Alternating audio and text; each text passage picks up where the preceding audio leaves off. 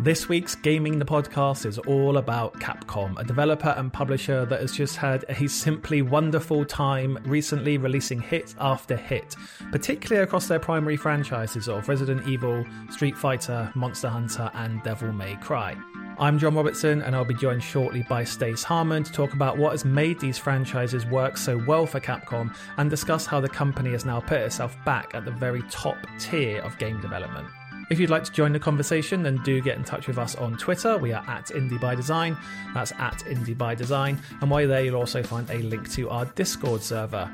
And if you'd like to support the show, then please do consider picking yourself up a copy of one of our video game books. You can find out all about those at indie by design dot net. Now, let's get on with discussing Capcom. Recently, I've been playing a lot of Ghosts and Goblins Resurrection on Switch, which... Um, manages to retain the very brutal difficulty of the nineties original. I remember playing, uh, I think it was on Mega Drive. I remember playing that a long time ago. Um, but it's been updated in several interesting ways, and Capcom has done, I think, a very good job of take retaining the essence of that original game and making it palatable and playable, whilst also still being very difficult.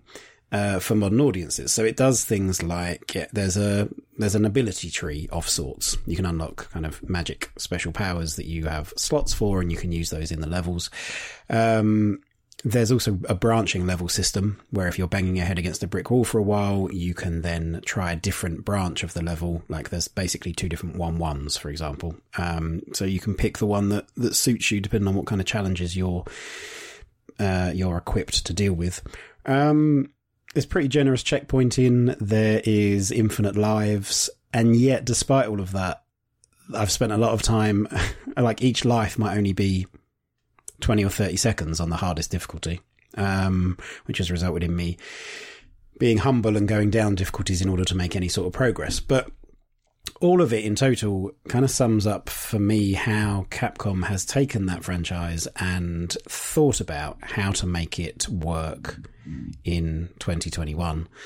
Uh, and that, I think, speaks to something that Capcom appears to be very good at, which is it seems to be able to have periods of self-reflection where it looks at its franchises and is able to assess what made them great in the first place and retain that essence whilst also doing a good job of updating them. And probably Resident Evil uh, seven is a very good example of that. After the low point of six, Capcom went away and thought a lot about that and, and made sure that seven went back to the roots of the of the series. And we talked about this somewhat in um in like the twenty-fifth anniversary episode of Resident Evil on the podcast. Um, but yeah, they seem to be, for the most part, a company that is able to take care and curate their own franchises very well, uh, whilst not not losing that that original essence of them. And they've been around for, you know, they are an enduring, an enduring uh, developer and publisher. They've been around for a long time. So what are your, you play more Monster Hunter than I do, for example. So what, like, does that fit with your, your experience of Capcom, your view of Capcom as being a, a company that is able to retain its, uh, retain the identity of its franchises whilst also just making them good? Basically. Yeah, yeah. Well, um, yeah, so I, I think it does that. So I, I'd consider Capcom as having... They're pretty much a franchise studio at this point, aren't they? Mm-hmm. Like they rarely do a fully original game. I know they, I know they do occasionally, but it is very occasionally at this point. But they're, it's their, their franchises... Yeah, what they do with their franchises is... It's really clever and really good, and they just rarely make a bad game anymore. Like, I know that they release a huge number of games. They release the games on phones and mm. tablets and stuff, and I can't claim to have played all of those. But um, of their main, quote-unquote, main games, um, they, you know, they always score well. They sell pretty well. Um, I enjoy them. And, yeah, I think a lot of that is that they take care of their franchises, like you say. So, I mean... um.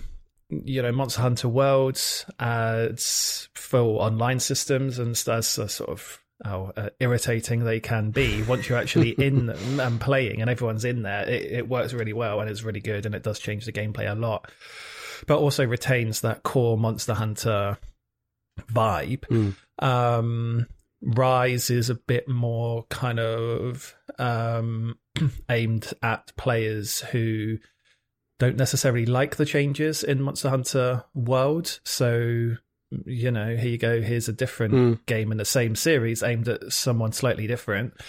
Uh, and then, but then I guess the most obvious examples is the, the recent Resident Evil games, mm. Resident Evil seven and Resident Evil two and three remake. Um, both show that real love and respect to both the franchise and the audience in how well and how much care they've taken in developing those games. Um, and an understanding of them, right? Again, of both of those things, of their franchises and an understanding of the audience as well. So, yeah.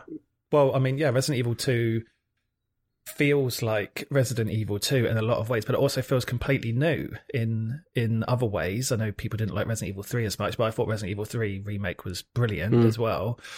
Uh, yes, more action-focused. Yes, bit easier. Yes, very short, but, you know, it's fine. Um, it was brilliant. I really love that. Um, and then Resident Evil seven, you know, the disaster that was Resident Evil six... Um, all the way back in twenty twelve, F- you know, they took five years off and they came back with Resident Evil seven, which is a brilliant game. And, and they've made that modern by, like we, we spoke about this in previous episodes, but, you know, they made that modern by going back to, well, they made that nostalgic by mm. going back to Resident Evil one's Uh, sort of uh, house style, sort of uh, confined locations mm. and sort of maze-like design. Um, but then they, they, they made it fresh enough with a new character, first-person camera, um, obviously all the visual and technical stuff as well. But um, yeah, like I just can't think in the last however many years, I don't know, pick a number, like five years or whatever, in their main franchises, which I would say are Resident Evil, Monster Hunter, Street Fighter, Devil May Cry. They just nailed nailed them. Absolutely nailed them. Yeah. Like, I can't think of four... There aren't many franchises that are in a stronger position than those at the moment. And, like, you know, whenever a new game in those series is released, everyone is buzzed for it. Everyone's like, well, not everyone, but, you know, their fans are buzzed for it. Like, they, they like, yes, I can't wait to play mm. that. And that's not um, to say that they don't... I mean, they do, of course, they do put a foot wrong here and there. The launch of Street Fighter V felt like a big step backwards from where four had ended, uh, or had ended up. Um... And then it went to five, and that felt like a big step back, particularly if you were playing single player. That was, I think, maybe an experiment. There was a sort of an experiment in, well, looking around and seeing what things like shooters are doing. Maybe Call of Duty splitting out its single player and its multiplayer, so maybe we can do a similar thing. Maybe there isn't the appetite for the single player. But there has been an effort to adapt that. And, and I think it's easy to be quite dismissive. I mean, it, you know, sometimes you see it with companies who promise something. I'm thinking something like No Man's Sky, but what is delivered isn't initially out the gate the thing that people were expecting or even that they like that much. And then to go back and work on that and keep working on it until it's been brought up to a level that is far more acceptable and palatable. It does, I think there should be some consideration and some, um, some, well, credit where it's due, basically. And that's, I think, what Capcom have done with Street Fighter V, which, yeah, that's that there's been constant tweaks and constant balancing, and and that's probably not surprising because they have an, an entire, you know, they have an entire tournament circuit built on this game. It's not like they're just putting it out there into the wild and people can enjoy it or not enjoy it. There is a certain expectation, and they're, they're building a, a kind of a, almost a separate brand off of it. So it behooves yeah. them to continue to tweak it. But it does, it feels like it's done in the spirit of a lot of the other, a lot of those other franchises where there is a, a willingness to, to listen and to understand and to re-examine and not just say it is what it is. Get, get on with it. And those, the Resident Evil remakes that you mentioned there, I think they have that, they have that, I don't know if there's an actual word for it, but that kind of strange semi-nostalgia, that almost faux nostalgia thing of, yes, it feels like the original. It almost feels like how you remember the original to feel when you first played it. And this is what they've done with Ghosts and Goblins. Like it almost, it feels like, it feels like the original, even though it's, there's so many different changes, but those updates and changes that have been made have been made in order to make it feel like the original. It's like, well, we need to make allowances for all of these changes that have happened in the design space over the last couple of decades and still somehow tap into that original feel. Whereas something perhaps like Medieval is another game that I kind of compare from around the same kind of era that was still still the most recent Medieval game was was good, but not as successfully... like retaining the core essence of what it once was and bringing it up to date um, in a meaningful way. So it, I think it takes a certain level of, yeah, willingness to listen and think about how to, yeah, to achieve well, something rather than just chasing trends or fashions.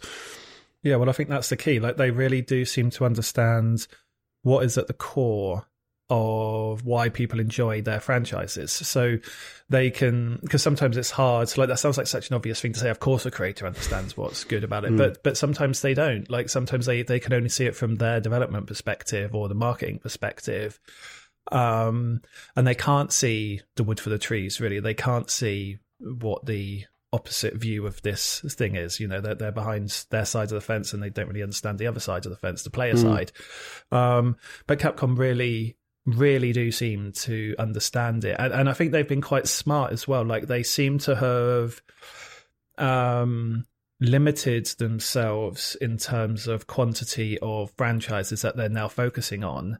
And that does seem to have improved quality quite a bit. Um, mm. Like the last full, uh, you know, they've got other franchises. They've got Ace Attorney, they got Phoenix Wright, which, you know, hasn't had a game for a while. Marvel versus. Capcom hasn't had a game for a while. Dark Stalkers, um, there's some other ones, I'm sure, but uh, Lost Planet, Mega Man. Um, and I'm sure, you know, these franchises are not dead, I'm sure. Well, Lost Planet might be. Um, but... Um, but th- yeah, I think it's really smart. Like, the, the games that they've... And now they've gotten to this phase in their sort of life cycle where they are now known for quality, and it's kind of snuck up a bit. Like it's not like it's not like they sort of put the flag down and was like, we're now really good mm. again. Uh, it's just slowly been this cultural shift, I suppose, from within the company. And so, so like, I don't know, I don't claim to know like the internal politics or what's happened, but someone will have said like that, you know, enough is enough. Like we need to stop just releasing all of these games that are getting, you know, mediocre review scores. Mm. Um, we're relying on releasing a lot of games that are selling okay in order so that our total sales are big enough so that we can continue with our status and making the games that we want to make. Um, they really seem to have concentrated their development. Um, so yeah, I don't know what's happened internally, but it's interesting to... to see that just from just from the results perspective. Um, yeah. And that, yeah, like you said, it's not, it is something that, it's kind of the thing that when you start thinking about it more than just knowing, oh yeah, Capcom have been doing this for a while, it's that you, you stop and think about what their recent releases have been over that last five or six year period. And, and then it, it becomes, it becomes evident having looked at like the, the catalogue of releases rather than than it just being a known thing. Like there's a yeah there's a a period of of reflection that then leads to that, and that's what's happened for me with like Ghosts and Goblins. It started with playing that and, and appreciating that, and then thinking, well, actually they've been doing this for a little while, they've been they've been taking care of these things, and and have and having that back catalogue to tap into as well. Like they they Capcom of the nineties, I have a very, you know, there's a certain games companies that in the nineteen nineties I'd, I have very fond memories of, and and like Capcom and Konami were another one. Um, and it's they have those games like that are of the era, so they have things like Mega Man and Ghosts and Goblins and Final Fight as well, and mm. Street Fighter two is almost its own thing, Street Fighter two specifically, and the variations of that. But then they have like these franchises that are like span eras, so the Street Fighter franchise as a whole is that, but also Resident Evil and Monster Hunter, and it's there's and Devil May Cry as well, and there's mm. there's it's not a thing, it's not one of those instances where oh yeah, this series used to be good, or this series was, yeah, like it had its heyday and now it's kind of, it didn't, it just didn't keep up. They, the developer didn't know what to do with it. They didn't know how to make it relevant or current. Um, they've managed broadly to do that across multiple franchises, and then and it doesn't it doesn't mean, and they are also quite eclectic, I think, because it doesn't mean that just because you like one Capcom franchise that you're going to like all of them by any means. It's that, you know, I don't have as much interest in Monster Hunter, and I would say that I found the whole experience in Monster Hunter World of trying to get online and play with somebody to be just kind of baffling. I didn't understand why it was so complicated. It just seems so. It seemed like it's well, as a new player to the franchise who's heard a lot about this and I want to come in and experience it, it didn't seem like it was geared towards me as that new player. Um, but I understand that the game underneath it is is very strong and is, has been very well received. But it was like, okay, well, maybe Monster Hunter Rise is perhaps more something that I'm I'd look towards. So again, it's not we're not claiming that Capcom don't make odd choices sometimes or haven't had missteps or controversies in their past, but they they do have a very strong suite of releases, particularly for a developer of that era. Um and going back even further into the early eighties with like a lot of their arcade games, that's where they originated, a lot of their arcade games. It's they have just yeah lots of games that you can name from your childhood that it's likely that you you favoured a Capcom franchise somewhere along the line. It was it's, it holds a a special place. Um, yeah, well, well, they take a lot of risks, and and I'd argue that they still probably take risks now. Uh, I think even Resident Evil seven going first person wasn't definitely going to work, although they definitely need to try something after Resident Evil six. Um, Resident Evil Revelations as well, episodic release, that wasn't definitely going to work. You know, D M C Devil May Cry wasn't that long ago. Um, that was massive risk, and I think for most people that paid off. Um, I, I liked that game; it was okay. Um, it, well, it's more than okay. That's been a bit high. It's more than okay. It was a good game, wasn't stunning. Um, and I go, I guess its quality was its its actual quality was kind of shown up by how good Devil May Cry five was. Um, so yeah, they do they do take risk, and they don't just sit on their laurels. Like, even though they're working with these big, very revered within gaming, very revered street uh, franchises, um, I guess only Street Fighter is well, and Resident Evil, I suppose, as well. Outside of gaming are ones that people would have heard of. I don't think that many outside of gaming. I don't think you know Monster Hunter or Devil May Cry have really bridged the gap to mainstream non-gaming public like Street Fighter and Resident Evil have. No, although it does have a film. I mean, that, you know, that has happened. that I, terrible well, film. Well, yeah, I mean, that's, you know, video game films is a whole other podcast episode, I think. But, uh, and Resident Evil obviously had a, a string of, of very commercially successful, if not critically, uh, particularly yeah, well received. Various anime and stuff as well for mm. Resident Evil. Um, Yeah, so they do. They do take take. Um, they do take risks, and I, I guess I don't know. I wonder if now is the time for them to take some more risks. Now that they've reestablished themselves as like a tier one sort of like super developer, um, I wonder if now is the time. Well, or, or or just bring back some of the ones that have kind of been lost a bit. Like, I'm thinking like Beautiful Joe. Mm-hmm. They've got loads of beat 'em ups like Dark Stalkers, Power Stone. Power Stone, yeah. I mean, I could, yeah, I could definitely get on board with the new Power Stone because there has. I, I've I always favoured Power Stone over. I kind of never got, never moved on from Power Stone onto things like uh, Smash Brothers or that, which I, I think was much later. But I never really moved. That wasn't a natural evolution for me. So I would definitely, yeah, I would definitely happily go back and play, or not go back, but I would definitely play another Power Stone if that was, if that was created. And yeah, yeah I, well, Joe Dead and, Rising, Dead Rising is still kind of in that. The last Dead Rising game wasn't that long yeah. ago. To be honest, I never loved the Dead Rising games that much, although I know that they were, some people really did adore them.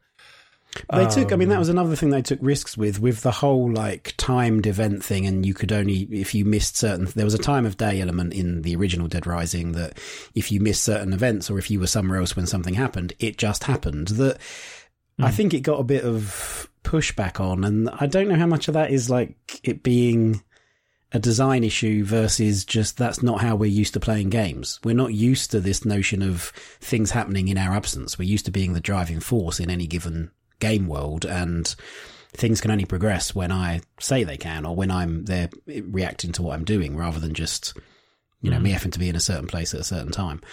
So yeah, and Beautiful Joe, and I mean Okami as well. That Okami, yeah, very well critically received, not particularly commercially successful, although to, it's destined for H D remasters. Yeah, to Capcom's credit, they again. have basically put it on every possible platform that they could, in a hope that it, that it would find a, an audience. And you know, it's it's very fondly remembered. It's not when they have taken those risks.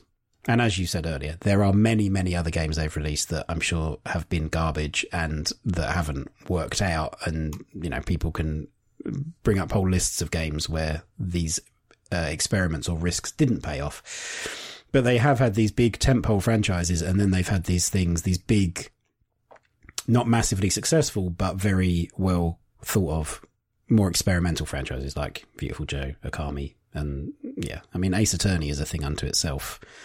Um, and they're also they also managed to bridge that gap for the most part between the that kind of typical Eastern Western divide that is, I don't know if it's perhaps talked about more than it is actually a thing, but they're a Japanese company that is huge in Japan. And to the point that they did things like they handled the localization and the publishing of the God of War series. Um, mm. And apparently did a very good job of it. It was, they didn't just put their logo on the box and push it out the door. They hired local actors. They made sure that it was, it was done well.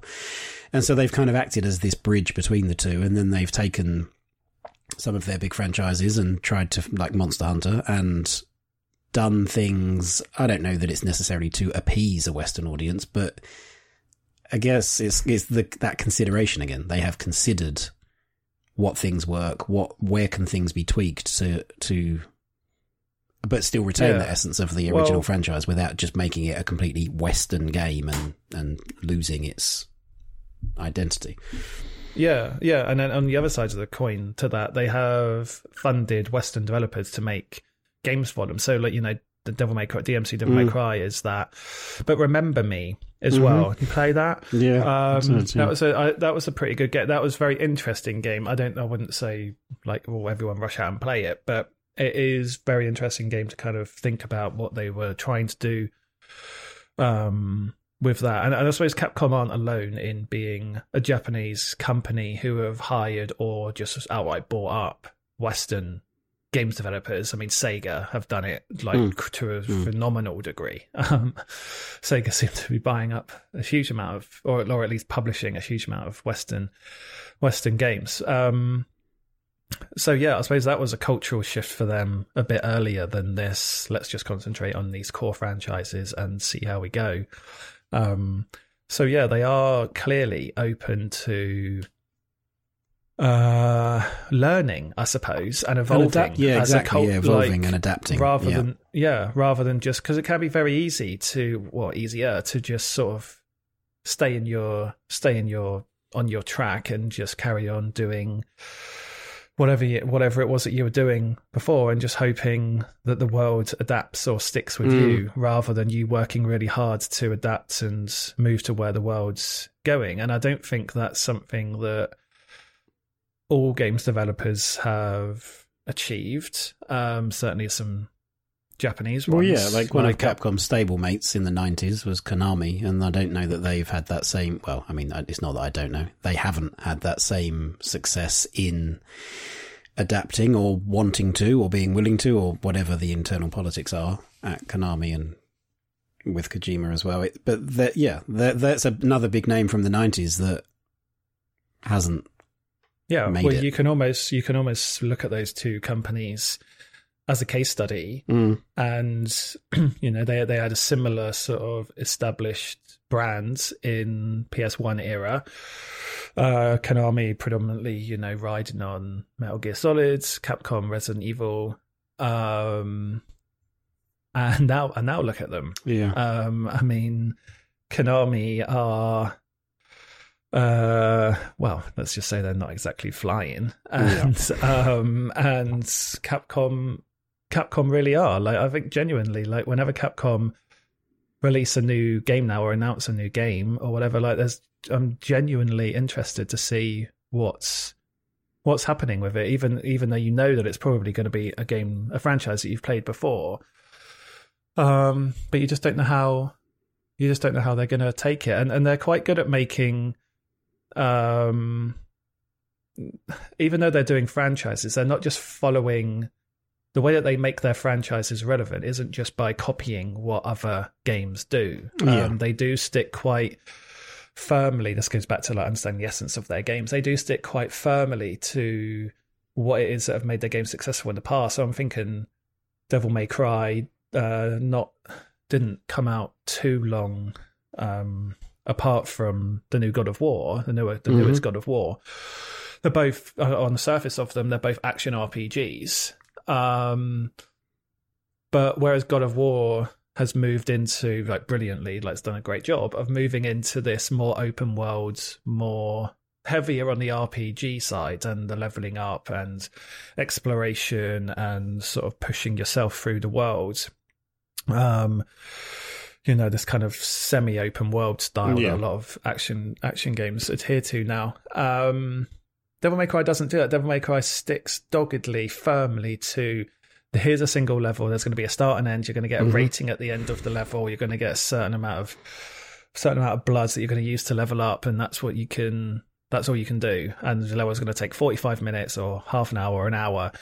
Um, and there you go. Come back. We'll see you next time. Yeah. Oh, you want to redo that level to try and beat your score? Like, go for it. Like, you know. Um, yes, well, that's it. That, seems it feels more rooted in their like in their arcade roots. That notion of a beginning, middle, and end, a score, a like the, far more than sort of an open world style or a semi-open world style um, would be. Yeah. Well, I think that I think that means that Devil May Cry can sit brilliantly alongside some of these other games, like because you play God of War for that. Uh, as an action game for that wide open, um, more sort of emergent combat, mm. I suppose, and um, to have a more diverse gameplay experience. I'll do a, I'll do a bit of this, and I'll do a bit of that, and then I'll do a bit of this, all in the same game. Whereas Devil May Cry is no, like this is this is it. You're going to go into a level, and it's going to be pretty obvious where you've got to go all the time. And yeah. here's here's an arena that will literally shut yeah. until you've beat everyone, yeah. and then it'll open up again.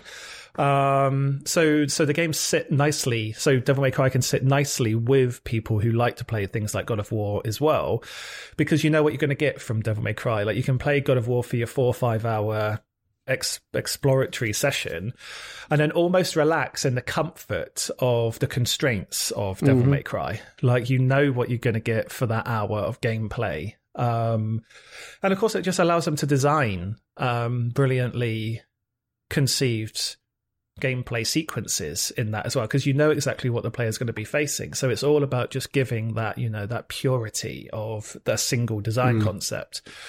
Um, so I think they've been really smart in that, and that can that feels kind of old school and nostalgic in a really, a really sort of warm embrace kind of way. Well, yes, but again, it's this like faux nostalgia thing where it almost feels like the way that you remember it to be when you first played it, but it isn't that, because they've also done a lot to modernize and update the design so that it so that it isn't jarring, so that it isn't that, oh, you go back to it and, oh, wow, this just feels really old-fashioned and rubbish. It's It yeah. feels fresh, but it's, yeah, it's, it is kind of reassuringly familiar at the same time. Yeah.